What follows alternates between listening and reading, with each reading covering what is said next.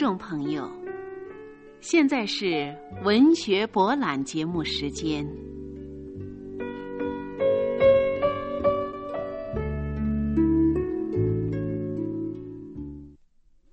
美国作家马克·吐温，原名塞缪尔·朗赫斯·克莱门斯，他的代表作有长篇小说《哈克贝利·费恩历险记》，短篇小说。竞选州长等。马克·吐温的文笔诙谐夸张，幽默中渗透着对丑恶的讽刺挖苦。下面，请听众朋友欣赏美国作家马克·吐温的散文《神秘的访问》，翻译叶东新，朗诵顾威。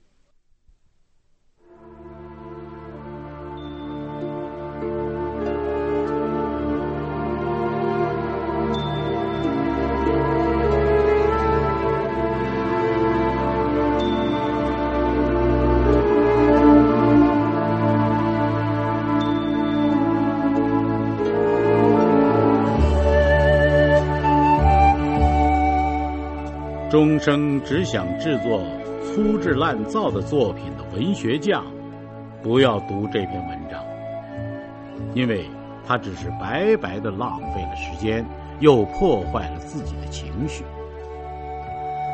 这篇文章不包括怎样编排手稿、怎样加工素材这样的建议，也不包括对编辑的大笔的任意所对副词与形容词变化的评价加以分析，不可救药多产作家们，此文不是为你们写的。文章是给有理想的作家，即使他目前只写出了很平庸的作品，是给追求真正的艺术，并幻想着他不必再向农业报纸或家庭杂志登门求告的时刻的。作家用的，亲爱的先生、太太、小姐，在您选中的部门里，您取得了什么成就？是天才吗？原来您并不是天才。如果您是天才，便不要读此文。天才把一切智库和偏见抛到一边。不能控制它，不能令其顺从。天才，珍贵的鸟，像我和您一样，不在每一片树丛中飞来飞去。也许您是有才华的人，当然，这也可能。当赫拉克勒斯还在襁褓时，他的二头肌也细得可。您也是这样，您的才华还没有得到发展。假如他得到适当的营养，他会就像样的成长起来，您便不会因读此文而浪费了时间。如果您真的相信您的才华已经成熟，那时便放下它，不要再读下去。如果您认为他还没有达到这一水平，那么在您看来，要通过怎样的方法才能达到呢？要做一个有独创性的人，您不加思索的回答道，而后又添加道：“逐渐的发展自己的独创性。”好极了。但是问题并不在于做一个有独创性的。这连黄口小儿也懂得，而在于怎样成为一个有独创性的人，怎样唤起读者对您的作品的强烈兴趣，而使出版商极想得到它。亦步亦趋的跟在别人，哪怕是最有才华的人的后边，反射着别人独创性的光芒，也不能成为有独创性的人。要知道。任何人也没有为瓦尔特斯科特和狄更斯，为埃德加坡和朗费罗，为乔治艾略特和亨弗里华尔德夫人，为斯蒂文森和吉普林，安东尼赫普，玛丽高瑞利、斯蒂文、克莱恩以及许多其他作家，名单可以无限延长，铺平道路。出版商和读者直到如今还闹嚷嚷的要他们的书，他们达到了独创性。为什么？就是因为他们不像随风转动的无思无虑的顺风旗，他们的起点，也就是那些和他们一起而终为败北者的起点。他们所得到的遗产，也是那个世界，以及那些平淡无奇的传统。但是他们同败北者的区别只有一个，就是。他们抛弃了别人使用过的材料，而直接从源泉汲取。他们不相信别人的结论，别人权威性的意见。他们认为，必须在自己经手的事业上打上自己个人的烙印。标志要比作者的权利重要的多。他们从世界及其传统。换言之，从人类的文化和知识汲取为建立自己的人生哲学所必须的材料，就像从直接源泉汲取一样。至于人生哲学这一用语，并没有准确的定义。首先，人生哲学不解决个别问题。他不特别集中注意这样的问题，诸如过去和将来、灵魂之受苦、不同的或共同的两性道德的规范、妇女的经济独立、性能遗传的可能性、招魂术、变异、对酒精饮料的看法等等等等。不过，他还是要研究这些问题。以及在生活道路上经常遇到的一切其他障碍，这不是抽象的、脱离现实的，而是日常的工作的人生哲学。每一个获得持续成就的作家都有这样的哲学，这样的作家有特殊的、他个人独特的对事物的看法，他用一个尺度。或用一组尺度来衡量落入他的视野里的一切。根据这个哲学，他创造性格，并做出某些概括。由于他，他的创作看来是健康的、真实的、新鲜的，显露出世界期待听取的新东西。这是他个人的，而。不是被重新安排好的，老早就被咀嚼过的，全世界都已知晓的真理。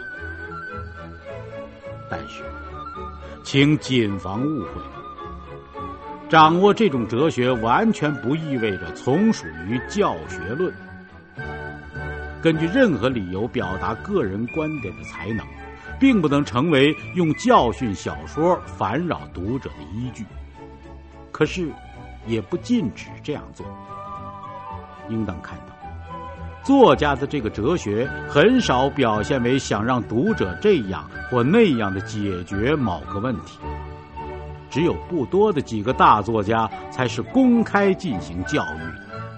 同时，某些作家，如大胆而优美的罗伯特·路易斯·斯蒂文森，几乎完全把自己表现在创作中。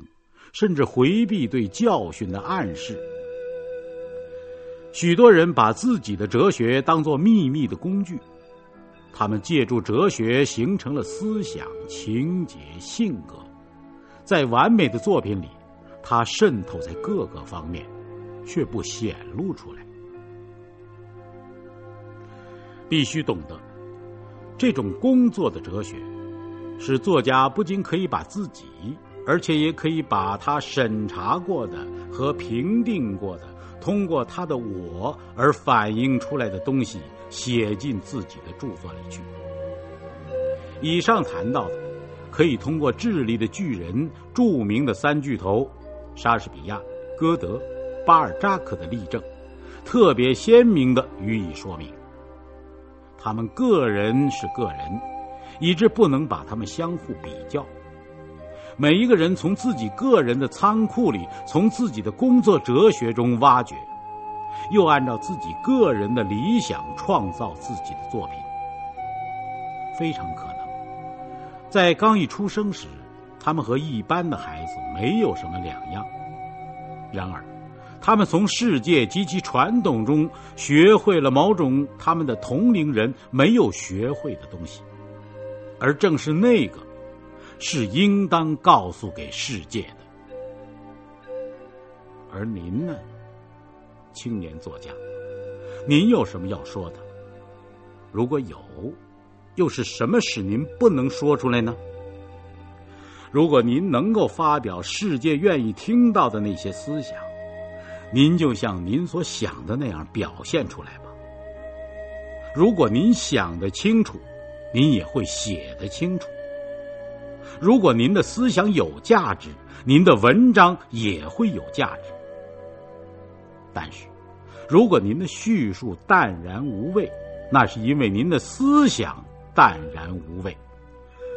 如果您的叙述很狭隘，那是因为您本身狭隘。如果您的思想不清楚和自相矛盾，难道可以期待表现的清楚吗？如果您的知识是贫乏和杂乱无章的，难道您的叙述会是流畅和合乎逻辑的吗？没有巩固的基础，没有工作的哲学，难道可以从混乱中造出秩序来？难道能够正确的理解和预见吗？难道可以确定您所拥有的那一点点知识的大小和相对价值吗？而没有这一切，难道您能够是您自己吗？难道您能给被操劳过度、弄得疲惫不堪的世界带来什么新东西吗？只有一个方法能够赢得这样的哲学。这就是探求的方法，从知识宝库、从世界文化中汲取材料，从而形成这一哲学的方法。当您还不理解作用于锅底的历史，您知道蒸汽的气泡是什么吗？当一个艺术家还没有形成关于欧洲历史和神话学的概念。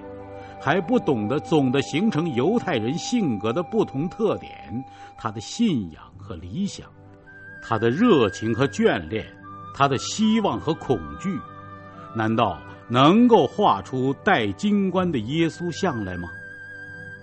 如果作曲家对伟大的古日耳曼史诗一无所知，他能创作出瓦尔基利亚女神来吗？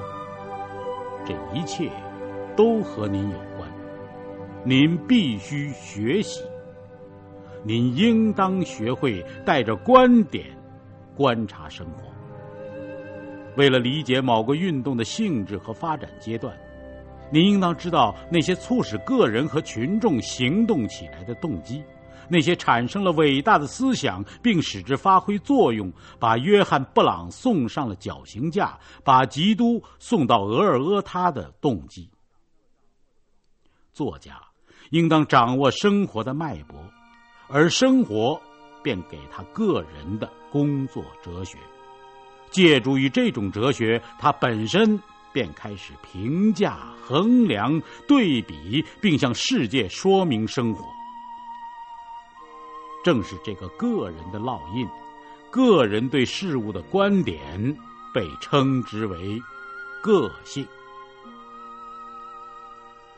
从历史学、生物学，从学习进化论、伦理学，以及从一千零一种知识部门，您知道了些什么？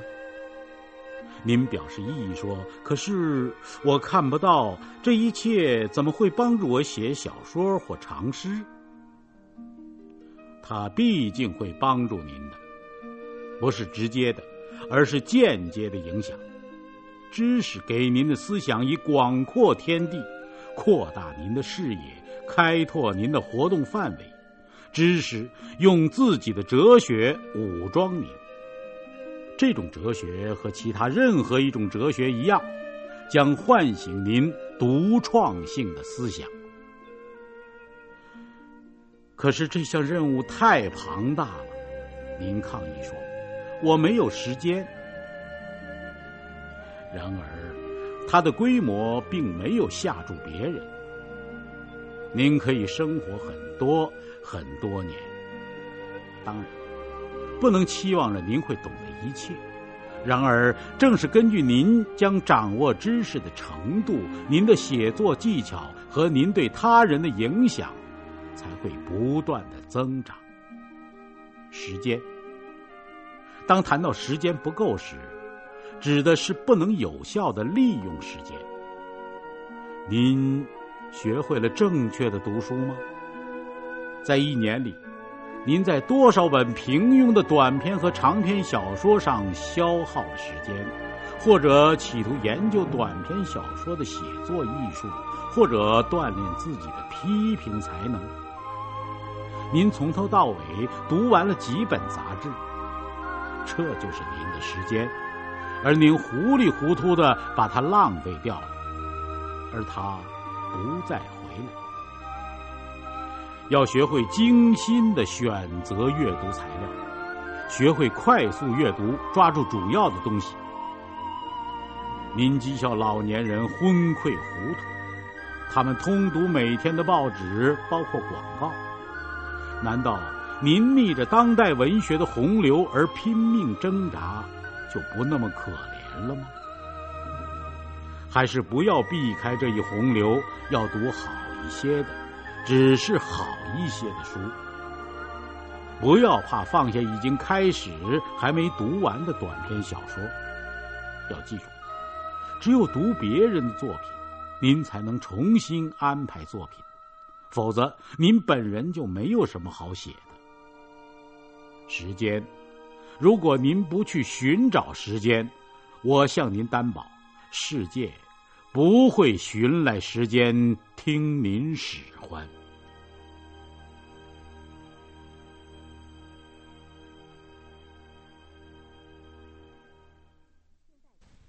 听众朋友，现在请您欣赏《世界散文随笔精品文库》东欧卷作品。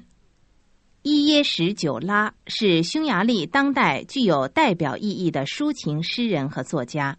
其作品曾多次在国内外获奖，请您欣赏伊耶什久拉的散文四则，翻译高兴，朗诵严敏求，请听统治者。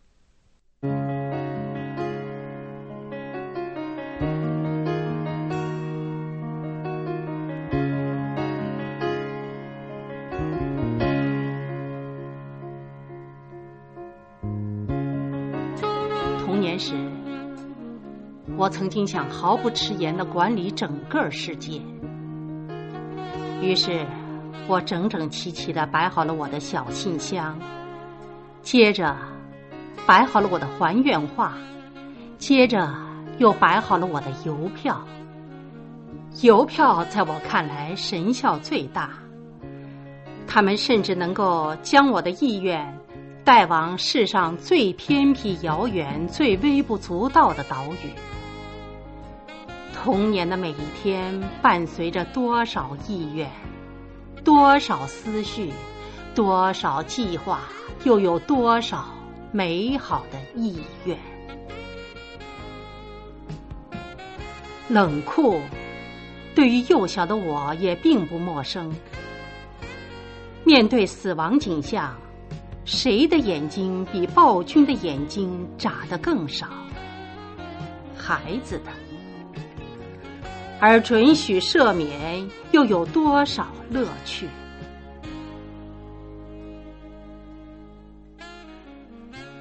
在遥远的西蒙托尔尼奥，在一个农民家的厨房里，面对着火炉，我静静的坐着。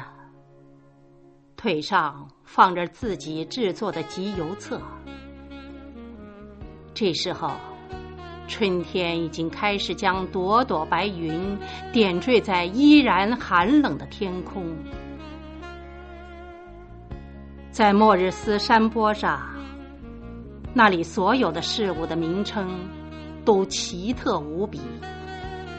是的，那时一切多么美好！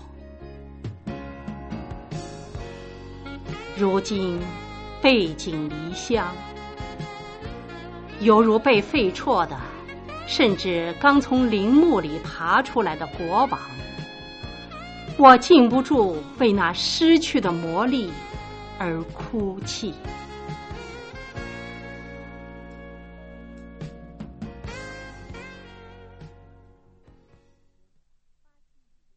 请听《巴西雨林》。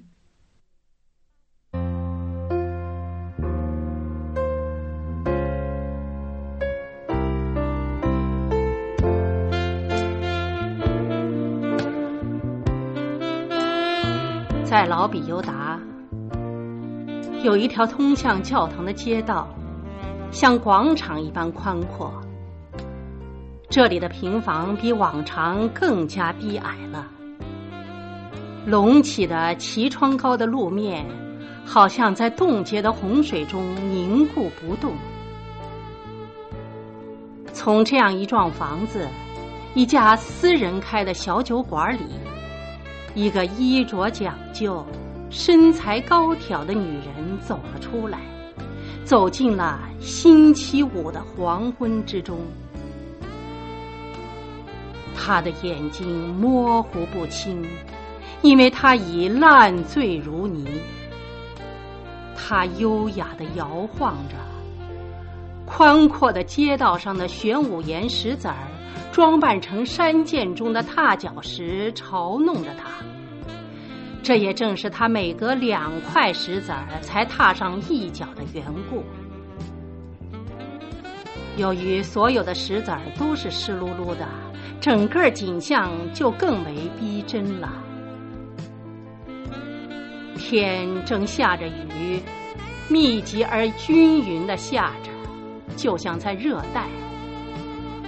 如注的大雨被路灯的光芒分成了许多细线，女人的蓬乱的头发上也滴下了那么多的细线，她浑身湿透了，她浑身湿透了，但对此她全然不知，否则她就不会拨开雨线，就像分开芦苇荡中的芦苇。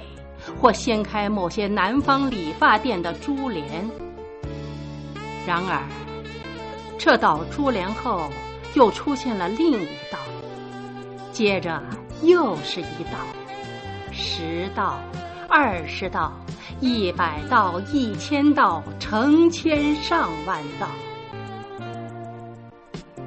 所有这一切当然都只是错觉，真实情形是。女人正走在万生植物巴西雨林垂挂的卷须之中，它四周的树上密布着色彩艳丽的长尾小鹦鹉、啼叫不已的猴子、凶狠可怕的毒蛇，甚至还有许多临时来南美栖息的动物。此时此刻，谁不想助他一臂之力呢？许多与当时女性扣人心弦的浪漫冒险，正是这样真正开始的。是的，但有一个因素被人们忽视了，那就是雨林中的特殊距离。我那水手般的眼睛告诉我，我们两人之间至少有千里之隔。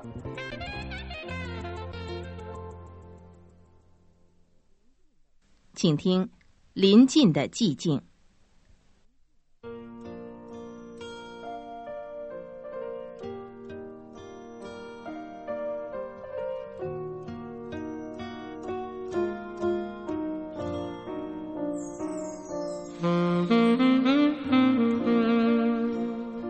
雨穿着薄薄的衣裳，小心翼翼的从大门跑进了花园。阳光在这里吗？雨停住脚步，一边倾听，一边在水珠中凝望着自己，然后卸去重负，悄悄离开了。他并没有走远，他的水滴依然时不时的继续飘落。他究竟在寻找谁呢？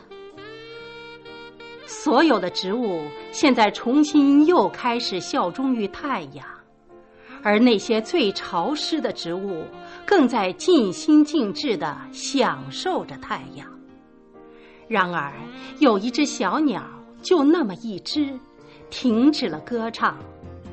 那只小鸟显然听到了什么风声，它们是敏锐的，或者，这仅仅是一种礼貌。我已老了，在觉察到雨的飘零是多么轻盈时，我感到自己更老了。又有一只小鸟停止了歌唱，我甚至感觉到了寂静这轻轻的重奏，一种悄悄临近的寂静。这种寂静为阳光建造了一座舞台。以便给忧郁沉重的人增光添彩。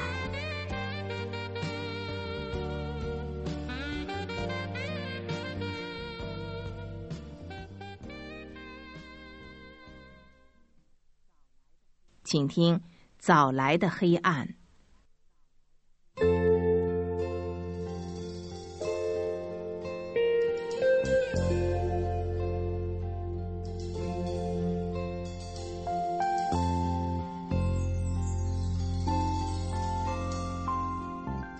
天的云，迅疾的飘动着；月亮不停的来回跳跃，渴望在离别之前再一次看看自己那映照在冰凉的井水上的形象。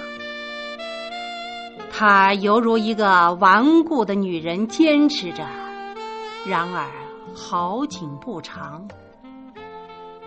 田野上一片片成熟的谷物在夹中咯咯作响，在遭到疯狂的追逐之后，最后一只野兔静静的蹲着，警觉的竖着耳朵。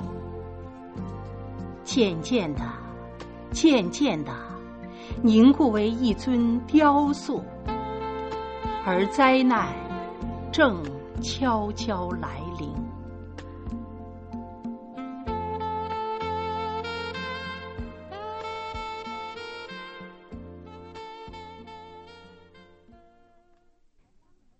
众朋友，刚才播送的是文学博览节目，责任编辑张兰芬，录音师贺希平。感谢各位的收听，下次节目再会。